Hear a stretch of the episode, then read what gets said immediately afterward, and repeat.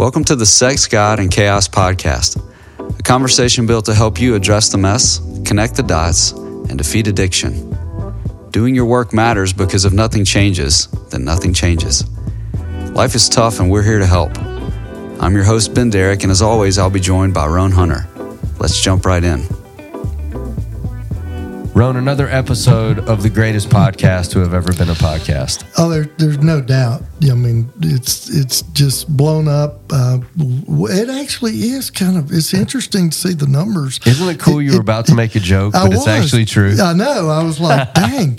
Uh, it, it actually is. We're getting some traction. So I think maybe what we're putting out there might be uh, worthwhile. Yeah, I think that's part of a bigger lesson, and you, you you hope you're being helpful, but then when you see that the content content actually is helpful, mm such an encouragement and uh, has definitely redoubled our efforts to make sure that we're getting these episodes out in a timely fashion, which was uh, mostly my job, actually. So uh, you get the people in here and then I put the stuff out, right? Yeah, there you go. And, and certainly uh, for just for our listeners, for those of you that are benefiting, man, we would ask that you, you know, leave us a review, uh, send us a note, um, you know, uh, pass this on to friends, people you know. Um, uh, I would say, you know, share it with your pastor, but it would, you know, he, he it would freak him out or something. Can I? No I, doubt dude, about it. I always do it. yeah, it's sorry. okay. It's okay. Right, yeah. yeah. I mean, if the shoe fits, right? yeah. So, um, listen, there are a couple of times in a person's life where you're sitting in the room with someone and they just mm. mesmerize you. you know, we had the similar experience when we were listening to Nate Larkin tell his story on that episode. It was just kind of this dumbfounded overwhelm listening to Nate be so honest about his story. With our next guest, I had a very similar feeling. How about you? Dude, Carver's just one of those guys um, that that when you meet him, it's it's like, man, I need to spend some more time with that guy. Yeah, uh, and that's the common. I mean, that's happened in about every setting I've been with him. Exactly. It's like you. We have these predetermined categories that we try to fit people in, especially we meet new people. Okay, what what kind of guy is this? What kind of person going to drop in a category? And you can't do that with this guy, and it drives you crazy. And you're like, wait a minute, I think I have this guy figured out. And then he and then he says that magic phrase, do you mind if I tell another story? it's like, beautiful. Stop asking me that. The answer is, of course, I don't mind. Start yeah. with your story, right? Oh yeah, man. Uh, Carver Brown is just again, um, man. We it's fortunate. We're fortunate to get to just sit with these guys and and women um, that we, um, man, we just are able to glean so much and offer it to our listeners. And Carver Brown is one of those guys. Uh, he has just recently joined forces uh, with our um, with our team, and uh, he is um, he's just got lots to offer. He places this huge emphasis on connection, and we say often here, you know, connection is the cure for everything that ails us. Mm. And the way that he tells his story, and just even the offshoots and the details, and uh, he really highlights that connection was that first real open door for him to pursue health all those years ago. I cannot wait for our listeners to hear this. Amen. What a gift. Yeah. So without further delay, we'll let you hear from Carver Brown. Man, I'm excited. Uh, we've got a good friend, uh, a guy that uh, just love dearly. Um, he is uh, he's one of those guys when you just to hang around him a little bit, it's like, mm, I need to hang around that guy some more. Um, I get that a lot um, with guys that have have met um, my good friend Carver Brown. Uh, Carver has uh, recently joined uh, LifeWorks Counseling, our counseling practice. Uh, he is a coach, um, and uh, I'll, I'll have him tell the story about the um, um, what he asked uh, a mutual friend of ours, Dr. Patrick Carnes, about uh, going back and and getting doing the counseling degree and doing that work. It's pretty funny from somebody that has two PhDs. But Carver is uh, someone that has just done a lot of different things in this world.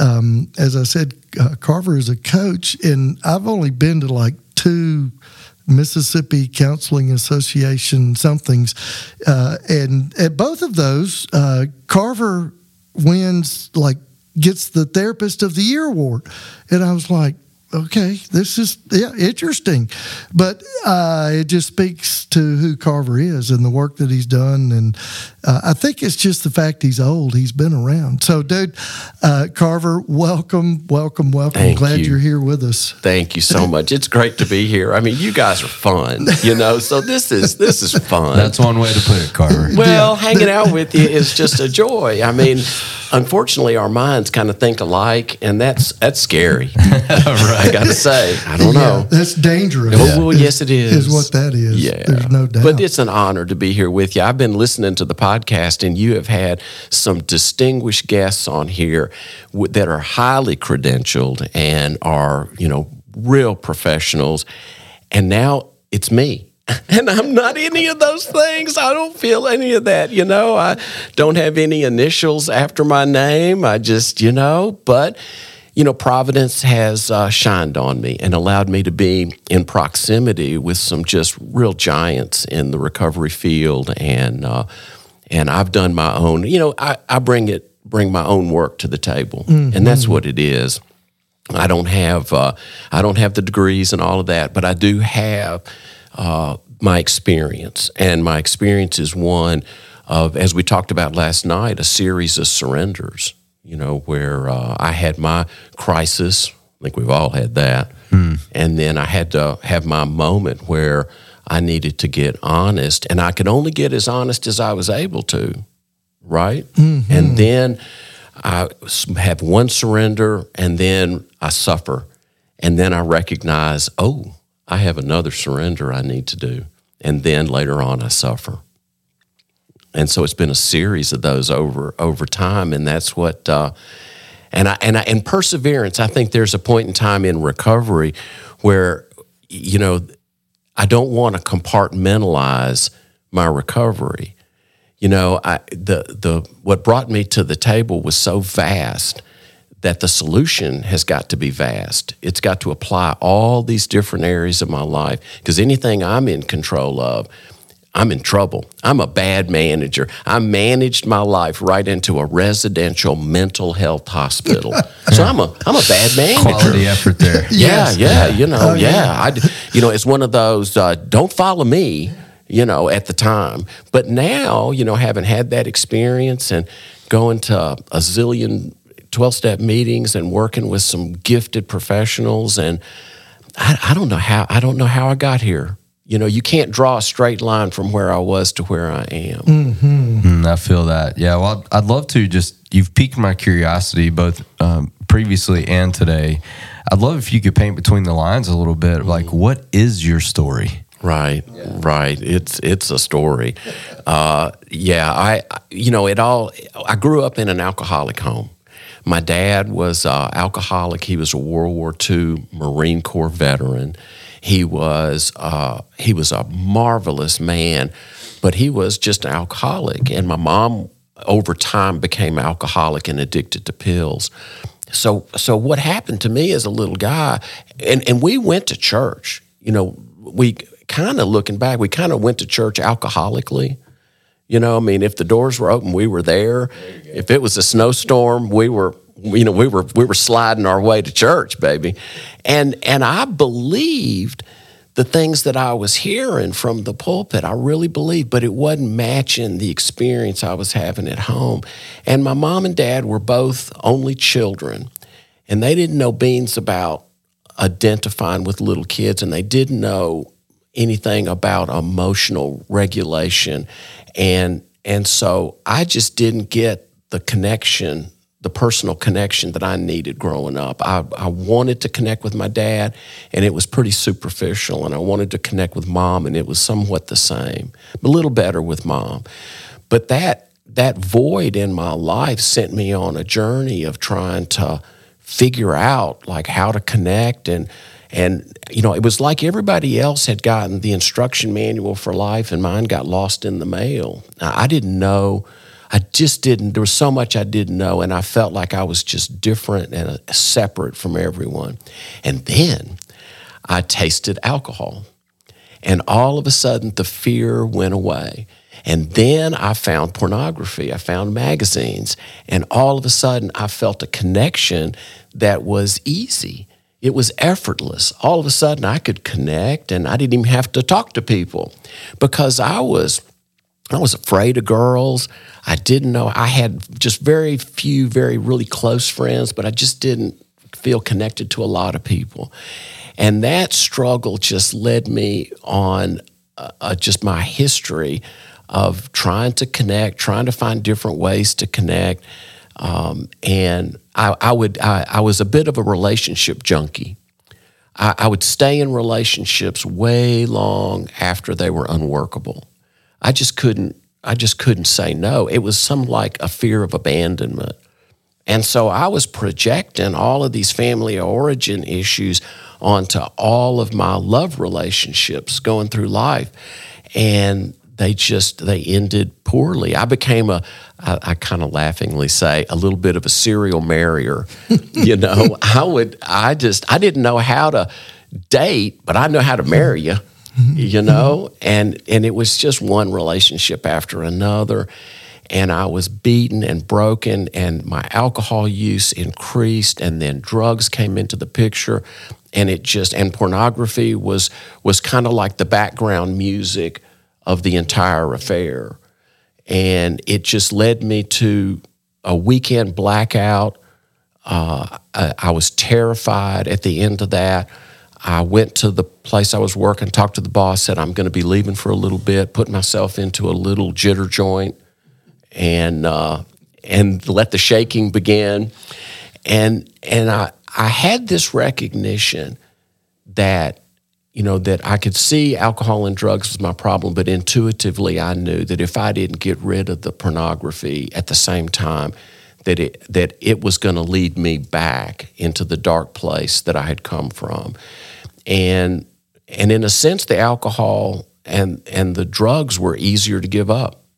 You know, that was a that it was hard. Now let me tell you, it was hard, but I kind of had this notion after I had been sober a little bit, my wife had left me. Um, she was bipolar. Uh, when when somebody that's bipolar leaves you, that redefines alone. Um, it was, you know, I think I laughingly say she came to me one day and she said, "We're both leaving," you know, and even the one I liked took off, and that was terrible. And so there I was. It was me and my cat Tammy Faye, you know, hanging out at the at the house. You know, it was as if tumbleweeds would kind of roll through the living room. I mean, it was it was alone, baby. And and after a after a while of that, you know, and that ended and you know, catastrophic failure. As I started to date again, I came to realize that that I it was the same type of relation. I was doing the same hmm. stuff I'd always done. There just wasn't any drugs and alcohol present. So I needed to surrender. Here I go. I needed to surrender the, the, the, the fact that I had an inability to do deep love and relationships because I did not know how to connect with people. Hmm. And if I didn't stay off pornography and if I didn't work on myself, then I was going to still suffer. And I could see people who had overcome drugs and alcohol, but were still suffering from relationships. And I didn't want to be one of them. Mm. I wanted to be free. I wanted, I wanted all the promises that recovery had to offer. I wanted them all. And so that's where I dedicated myself and started realizing that I, I needed to, I just wasn't going to do relationships for a while and I was going to work on me and I was going to work on my emotional regulation. I, I didn't know what that was, you know, but I was working with a therapist, and and then then all of a sudden I got offered to come down to Pine Grove Treatment Center down in Hattiesburg, Mississippi, and develop their alumni program. And who's the first guy I meet down there but Dr. Patrick Carnes? and I walked in the room and I, you know, I, I just kind of I didn't know him from Adam, you know, and I walked up and said, I'm Carver Brown, you know, and I'm here to build your alumni program. And he thought that was great. You know, I wasn't intimidated. I wasn't smart enough to be intimidated. And and so we started working together and he treated me with value. Mm. He treated me from the get go like I knew what I was doing when I really, you know, didn't. You know, I knew how to be sober, but but the the gratitude program, which it is now, it was Gentle Path at the time. I I just fell in love with those clients. And Roan, it's like doing group with you now. I just fall in love with these guys. Yeah the mm-hmm. earnestness, the the transparency. We're all like little boys in there talking about our issues mm-hmm. and it's captivating and it's the most wonderful thing where else in the world can you get that level of honesty oh my word I just feel like I'm just dominating this conversation. no, it's kind of a one-sided well, thing. kind of officially why you're here. oh, oh, okay, okay. Well, I, that's I, the point. The, the thing, bro, and I'll finish with this and take a breath. And uh, you know, is that so? at the time I was thinking, well, maybe I need to go back to school. You know, maybe I need to get, you know, a degree and, you know, get some initials after my name and, you know, so I could really help people because I had a heart for helping people. And that's what I was doing as the alumni coordinator and helping guys just, you know, stay in recovery and, and, uh, and so I go to Patrick Carnes one day, double PhD, and I'm already anticipating the answer. You know, I'm already ready to ready to sign up for classes. And I say to Dr. Carnes, I said, Dr. Carnes, I said, you know, I'm wondering if I shouldn't go back to school, get my degree, get a master's, you know, and and you know, to where I could really help people. And he didn't blink. He looked at me and he said, What why would you ruin a perfectly good thing with more education? wow. Exactly. Yeah. I didn't yeah. I didn't see that one coming, but that's the kind of guy mm. that, that he is. And uh, he years after a few years, he left, went back to Arizona. And then a few years later, he contacted me. He had written a book called Gentle Path Through the 12 Principles about the principles of recovery. And he offered me the opportunity to work with him on a three year project. And we took a team of people through the principles. We would meet once a quarter in Arizona, and Pat would brilliantly, I might add, deliver this content on the principle, and I would deliver on the step. And uh, so, so that was uh, and, and and and what I did was, I took all of these twelve step fellowships, and I looked at what what each of like maybe a dozen different fellowships had to say about each step. So, so what does SA say about step one versus SLAA versus SAA versus Al Anon, AA? You know, I started collecting big books, and uh, you know, and if if you get debtors anonymous, uh, they won't take a credit card. and and the and the and the big book that got to me the fastest, Workaholics Anonymous. It, they, they almost sent it by by courier. It, it, like showed up the next day at my doorstep. You know, I really am a good person. Here's your book. I got to go. Bye. I got more deliveries to make. And so so I I started look and I put together this uh, this series around around you know the steps of recovery but looking at it from all these different voices. And pat said that it never he wasn't aware that ever been done before. And uh, so it's been a journey. Man what a beautiful way to tell that story. Just oh. uh, so many details it makes me even more, more curious about more details which that's my experience of being with you. The first time we met, I, I got in my truck to drive away, and I was like, I should have canceled the rest of my day. Oh, to hear to hear more details. But you just you have that effect on people. Um, I have some questions if you're willing. Oh yeah. Uh, oh, yeah. One of the first I have is you know you, you talk about this appetite for health. Mm-hmm. Uh, and it seemed like you combined it with this really large sense of loneliness, almost mm-hmm. overwhelming. I'm wondering for our listeners, you know, because a lot of people who are pursuing health or pursuing sobriety, because of their choices, because of others' choices around, they find themselves alone. Mm-hmm. Um, and it can often be hard to get motivated when you're alone. Right. I, I, don't know if I'm connecting two things inappropriately there, but I'd love to hear your that moment where you're like, I've got to have as much as health and sobriety offers. What what did that? Right, right. Well, it was the breaking out of isolation because what because I, you know, I didn't, I wasn't working therapeutically in the beginning. I was doing all this in 12 step fellowships. And that can be, you know, the 12 step fellowships are no hotbed of mental health. Mm. If you've ever oh, yeah. been to any of those meetings. so you have to, you have to kind of find your, you know, pick and choose and find your thing. But I was blessed. I was blessed because I got a, I mean, I recognized I was watching the room and I and, and I was going to a lot of different meetings and and I was noticing that there were there was there were some people that really had something going on and and they were they were happily married they were gainfully employed you know their their cars didn't look like they were all dented up. You know there were some people that had some and they were happy. And but serious. And so and every one of those guys had something I didn't have and that was a sponsor whatever that was. I needed to hire one of those guys. I didn't know what it was. But I was at a meeting and I heard a man across the room say my truth out loud better than I could have articulated mm. it. And and I didn't realize it at the time, but now I know that that was a spiritual experience. That hearing my insides coming out of his mouth. I mean, he and and but the other big difference was he was happy and I was not and I had a voice, I mean, almost, or a feeling, or whatever it was, came over me and said, You need to go up to that man and you need to thank him for what he said. And and my this was not my habit. You know, my habit at the end of the meeting was to, you know, at the amen, I was already halfway out the parking lot. But this time I stuck around and I waited and I waited for that guy and I went up to him and I said, buddy, I want to thank you, you know, for what you said. That was just extremely helpful to me.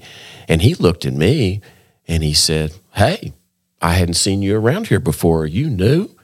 And I said, No, I've been coming for two weeks. I am not. I'm I'm, I'm not new.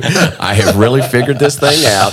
You people are not that clever, you know. You know, and uh, he but i mean with all the seriousness he looked at me he, there was this great diagnostic he said to me he said two weeks he says that's that's a long time and then he said how are you sleeping isn't that great because you know in two weeks you know how you know you ain't sleeping you know you're waking up at three in the morning trying to solve problems that don't exist you know your mind is a is a chessboard on crack, you know, flying around with all the pieces and possibilities like a Rubik's Cube, just spinning with mm-hmm. solutions that don't matter. And I, and so we started talking about sleep. And, you know, of course, at this point, I'm only hearing about every third word and I'm trying to understand exactly what he's talking about. I, you know, he, he told me later that it seemed there was steam coming off of me. He said, I, you know, and anyway, they we t- we talked. He did most of the talking. They turned the lights out. He said, "Come on outside." And this is what happened. He he looked at his watch and he said, "Oh my gosh, I've got to go." And I don't know if you've ever had words come out of your mouth without having your brain engaged, mm-hmm. but there were words that flew out of my mouth, and the words were, what do you think I ought to do now? Mm. And he reached in one pocket and he pulled out an old receipt. And he reached in the other pocket and he pulled out a, he pulled out a pen with no cap on it. And I thought he's an idiot. What, he's like some kind of recovery savant or something. Like what? He doesn't have a cap on the pen in his front pocket. What? And then he scribbled down his phone number and he handed it to me and he said, "Why don't why don't you call me tonight and we'll talk about it?" And the next words that flew out of my mouth were, "What time?" Because my schedule was really open at this point. There was nobody like, you know, burdening me with any career advice or, you know, uh, company directions or anything at this point. And he seemed a little stunned by the question. Oh, well, call me about seven. And and I went home and you know waited until the crack of seven dialed the last digit. And when he answered, I said, Hey, do you remember me? I'm the guy that you met in the morning meeting. And he said, Yeah, I remember you. You're two weeks. Wow. And and that we started and being able to connect, here's the point. Being able to connect with one man, that was the key because trying to connect to the group was too big for me. I was too isolated. I was too hurt. I was too sad. I was too alone. But if I could connect with one man and figure out, you know, with his guidance, tell him the truth by doing an inventory and sharing the truth with him, and then he was able to very slowly. I opened up to the other the other people, and I and the stories is what won me over. You know, I mean, the stories that were told. Um, I just came to recognize that. Um, well, I'll never forget. Can you handle one more story?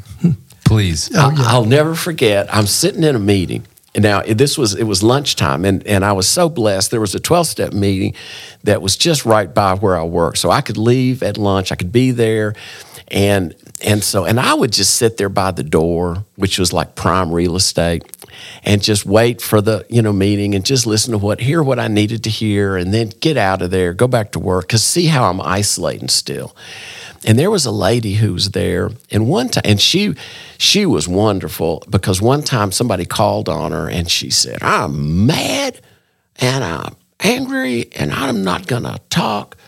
Thanks for letting me share. And I thought, oh, I love her. oh, she's oh, she's she's the real deal. Well, she would she this she sat over here. She looked like she had passed out in a tanning bed she resembled a piece of luggage, and I loved her.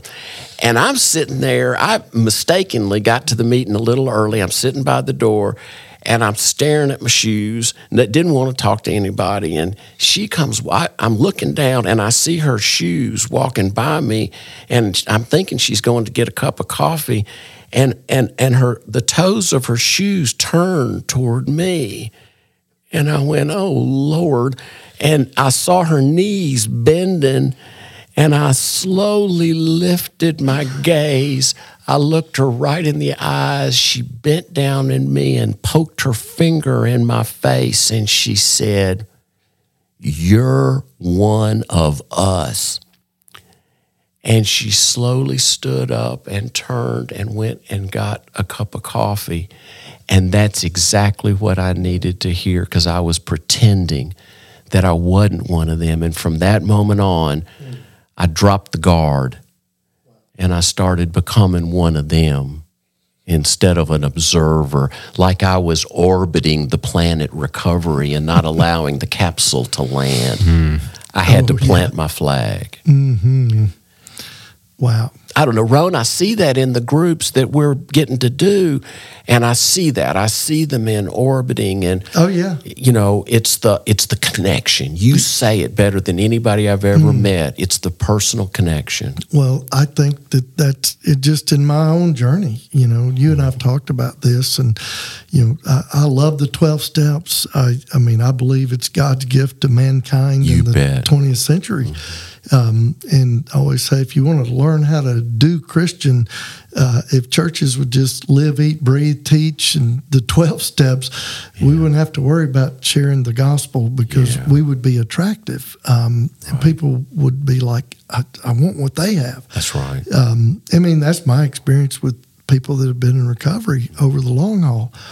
And I tell these guys all the time, it's like, man, I if I find something better, um, I'm open to it. I'm looking for it. Um, I, will I'll start doing infomercials, and I'll get you to help me, and we'll be flying around in a jet there or something, go. right? That's because, right. but I just haven't found anything that works other than the cure for addiction. Uh, the antidote it is connection. That's right. And and and and you you know, guys, as you say, orbiting the planet recovery.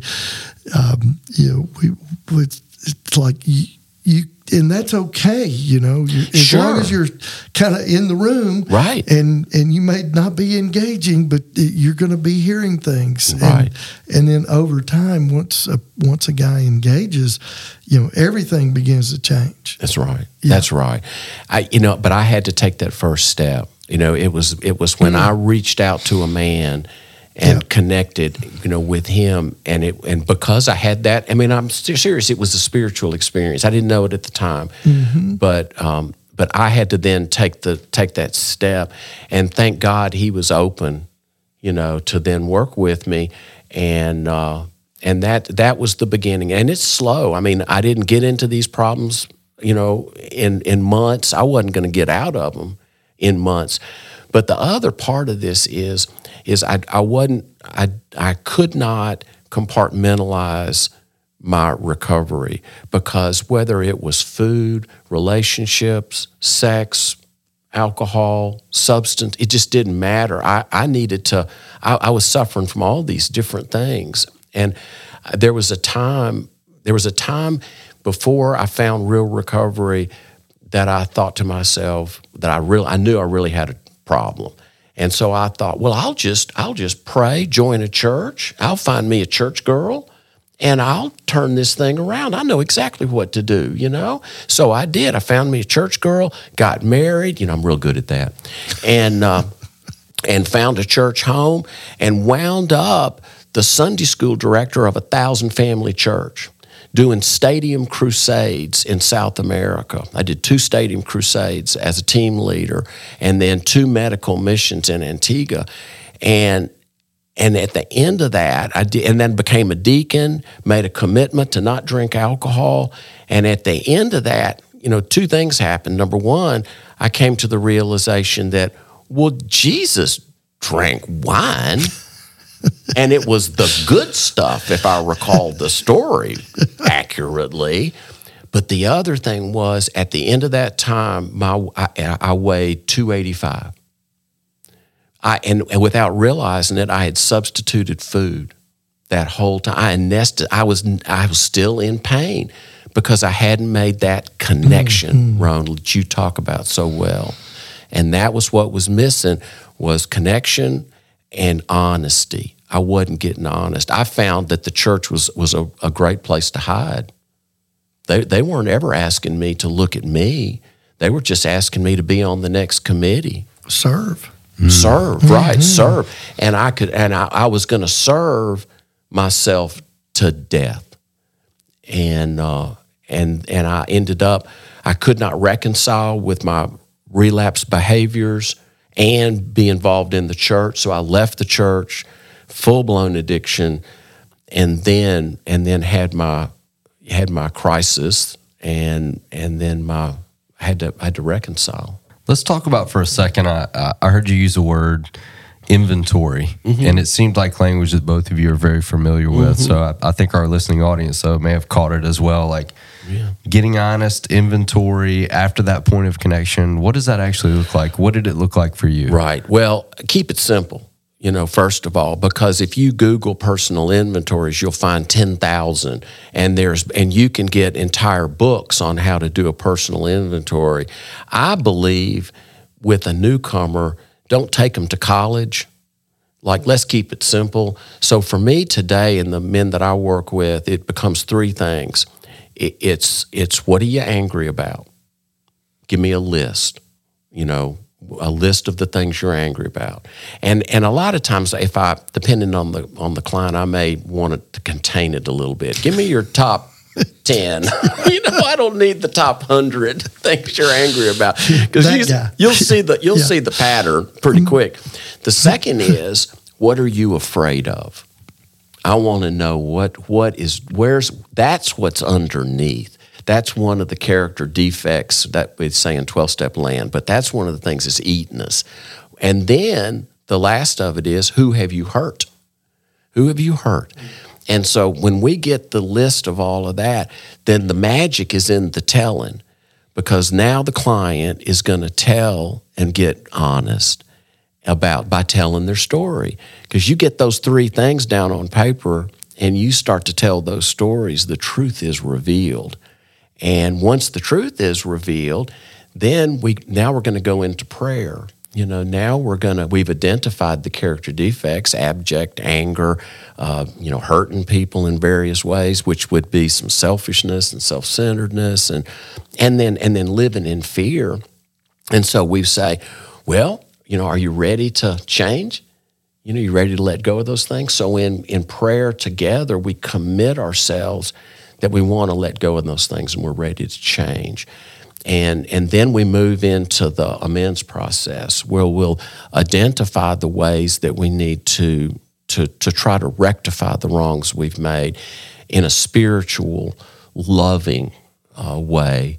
And uh, that where people don't get harmed and damaged by that by over revealing. I mean it depends. I mean you know this used to happen to me at the uh, at Gentle Path when the clients would come up to me and they would say uh, hey I'm, I'm thinking about you know doing a disclosure with my wife. What do you think? And i would say that's not a step.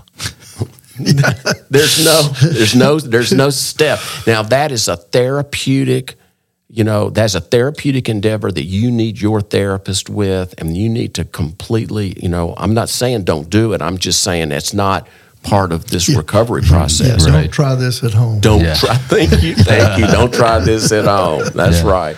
Yeah, I think that's beautifully said. It reminds me, uh, Roan, of something that you've you've spoken on this podcast before that we we simply mirror what's been modeled for us.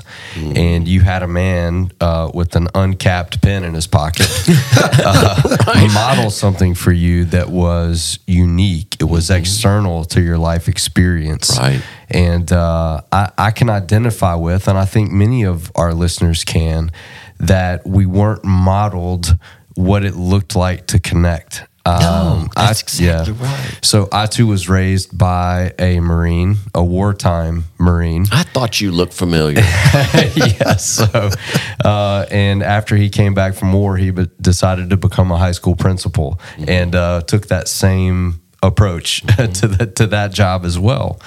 Um, as I've worked uh, with Roan over the years, I understand my father gave me hundred percent of what he could. Right. Uh, maybe it wasn't 100% of what I needed. Mm-hmm. Uh, but I think there's a lot of freedom in expressing in this medium that some of us wobble for an extended period of time, not because we're slow or not because we're just totally depraved and we're just destined to just F this thing up for the rest of our lives because it's how God built us. Mm-hmm. It's because we didn't see mm-hmm. in the appropriate time, mm-hmm. we did not learn what we were supposed to yeah. uh, in order to live as healthy adults. Is that am that I making is, sense is, there? No, that is in fact that's even that's particularly well stated, and and so I agree with you one hundred percent. I did not have a north star, mm-hmm. an emotional north star to guide me you know, and it wasn't because my dad was not a bad man. He he just he couldn't give me what was not given to him. And my mom, you know, what didn't she had she was a little better equipped, but still I did not get what I needed. And I don't blame I don't blame them for that. They they're not at fault, and and so I've had to reconcile with that.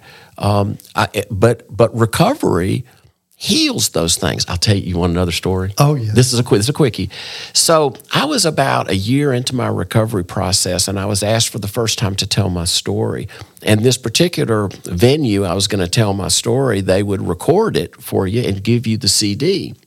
So I tell my story and I get the CD and I go home and put it in my computer and load it in the little cup holder tray that slides it in. And it did magically put it somewhere in there. I had no idea where. And then later, the iPods started coming out. I got an iPod and I had all my music CDs. I started loading music all on this through the computer. And then I would like to just put the, you know, listen to the iPod, put it on random, and take long walks through the neighborhood.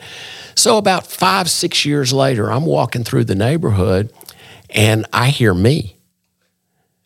And I'm listening to that story. And here's the thing I had a better childhood than he had. Ah. You, you hear what I'm saying? Mm-hmm. You know, I had healed and I had done some. Now, listen, I'll I'll always be healing and I'll always be reconciling. This is not a don't let me say this is not an end game, but I was so much better six, seven years later because I could feel the pain in that man's voice and I could feel the hurt. And mm-hmm. he still was holding on to some anger and some resentment. And, and I had I had really through the through the recovery process I had come to recognize that not only had I been living in abject fear that that meant that my dad who I thought was bulletproof who was like some the love child between John Wayne and Bear Bryant you, you know dang that's quite a combo. Well, I, yeah, yeah, well, yeah, yeah. Hang on with that one for a while, because he would walk into a room and change the barometric pressure. Mm. You know, he commanded him when he walked in, everybody knew it, and and he could spend he could spend a minute with you in conversation and walk away and tell you everything you need to know about that guy. And and this is what he used to tell me: never trust a man who doesn't drink. Isn't that, isn't that great?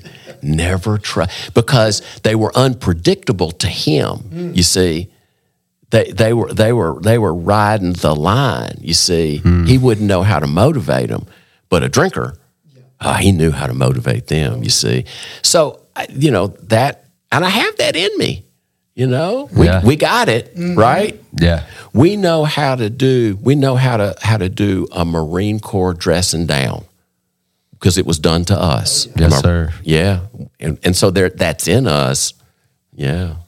Yeah, that anger and that get big piece, and you know, interestingly enough, you you talk about you know where what are you angry with, and then what are you mm-hmm. afraid of, mm-hmm. and then it's I think it's a beautiful place in a man's journey then it, and, and another person has to take a person there. You don't get there by yourself, no, right? No, uh, no. But to be able to look back over those things that at one time you were just so angry about, mm-hmm.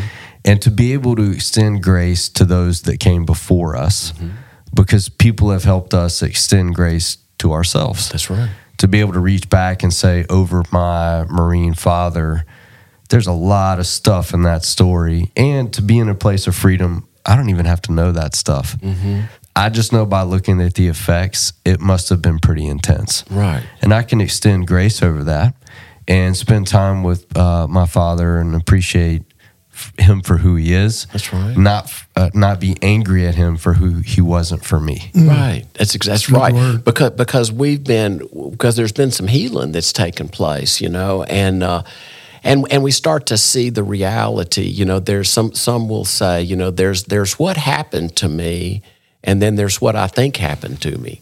you, know, you, know, right? But but yeah. yeah. you say that you say that really well, and uh, and and there is that reconciliation, you know, and it it happens over time. I lost my dad. I lost my dad before I got sober, so I needed to write to my dad in the grief recovery process. Mm-hmm. I needed to write to him, and I needed to reconcile, you know, with him, and and I needed to share that with someone because you're right. I can't all of this stuff. I can't do it alone. The healing is not in the writing uh, of this stuff down. The healing is in the sharing. That's the magic. That's where God shows up. You know, God shows up when I share it with another man because, and the, here's the miracle it heals us both. When I listen to a man's story, I get better, right? Absolutely, you know, it, it, heals yeah. me, and so so there's that. There there's that. This is the place. This place. This place of honesty about what's happened to us. This is where God shows up, and this is what heals the whole room. And Ron, it happened the other night. Mm-hmm. That that room got healed, baby. Oh, it's awesome. I'm telling you, it it's was. Real. Ron, don't you think that's a big a big part of your work uh, and, and Eva's work as well of taking these places that are just average spaces at average times and making them sacred mm-hmm. with storytelling.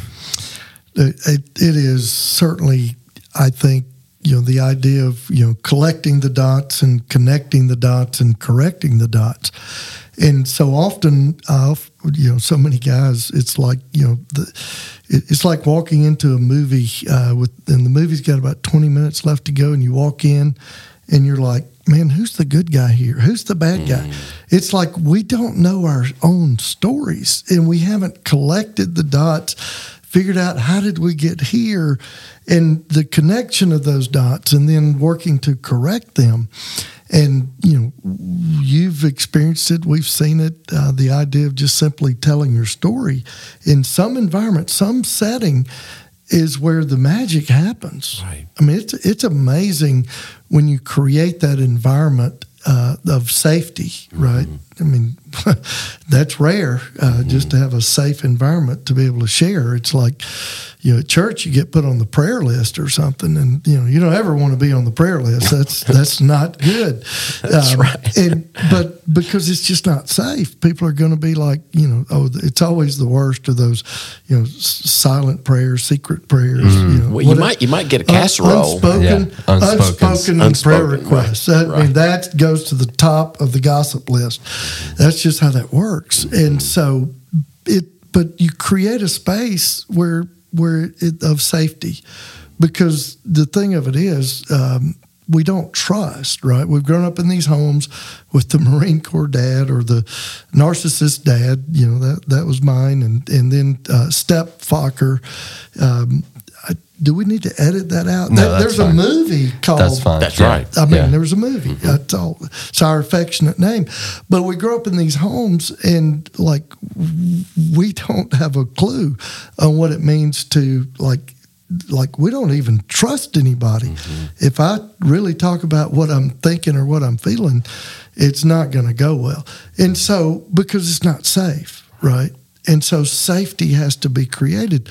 And it's just as simple as creating a safe space, knowing that what I say in this room or on that deck up at deer camp, uh, it is not going any further.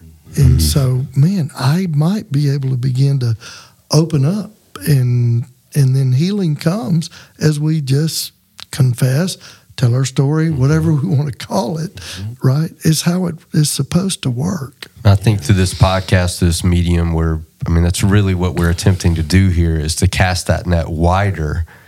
It, because if more of us are creating safe places, then you know there are more places of safety for stories to be shared, to be mirrored. Right. Um, I mean, I think that's kind of the goal here, right? Through the sex god and chaos steel, even the name conveys we're acknowledging that there are a lot of unsafe places out there. Uh, but we all have the power within us to take average moments and create sacred spaces for stories to be shared if if we know our own Right. if we know our own I can't take somebody somewhere where I haven't been.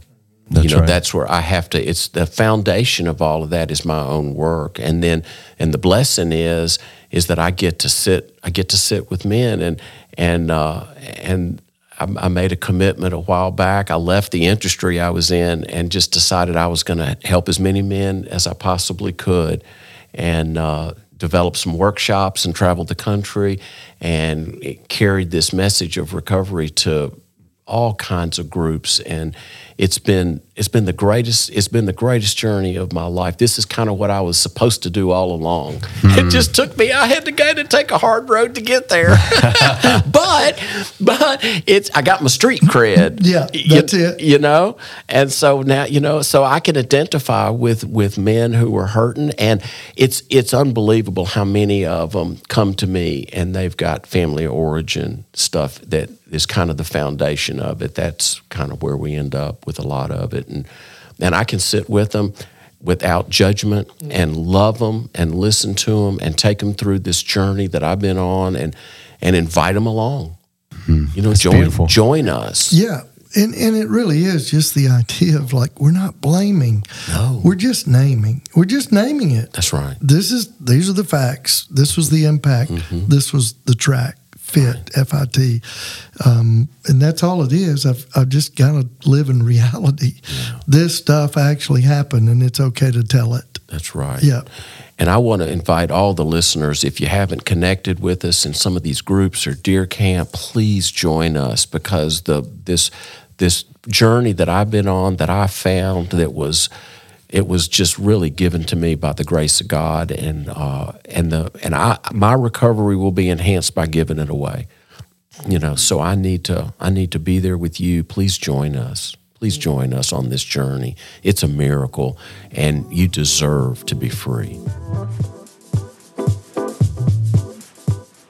To learn more about what you've heard today and to engage with the Sex, God, and Chaos team, visit sexgodchaos.com you